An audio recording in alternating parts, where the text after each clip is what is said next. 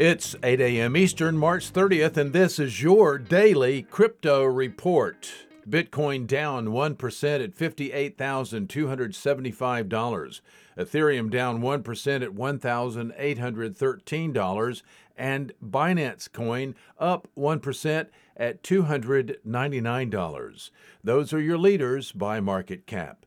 Top gainers in the last 24 hours Hydro up 97%, Freecoin up 67%, and Crow Finance up 54%.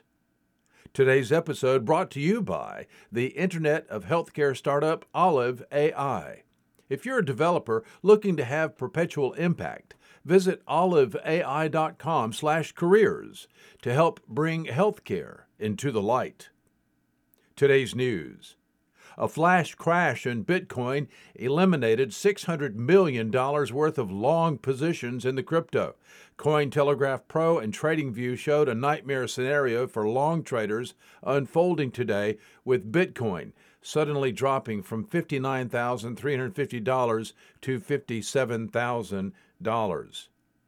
Well, Christine Lagarde says if the European Union gets a central bank digital currency, it could take up to four years. In an interview today with Bloomberg Television, the European Central Bank president laid out the complex decision making process with which the bank will determine the future of the digital euro. And finally, the Victoria Bitter is an iconic Australian beer. They've put together a program for thirsty homeowners who generate excess solar energy. The program allows the exchange of lots of watts of clean power to Victoria Bitter for slabs of beer. And the whole solar exchange program is done on Power Ledger's public blockchain.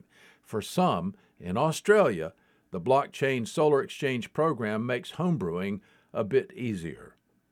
That's all for us for today. Visit us at dailycryptoreport.io for sources and for links.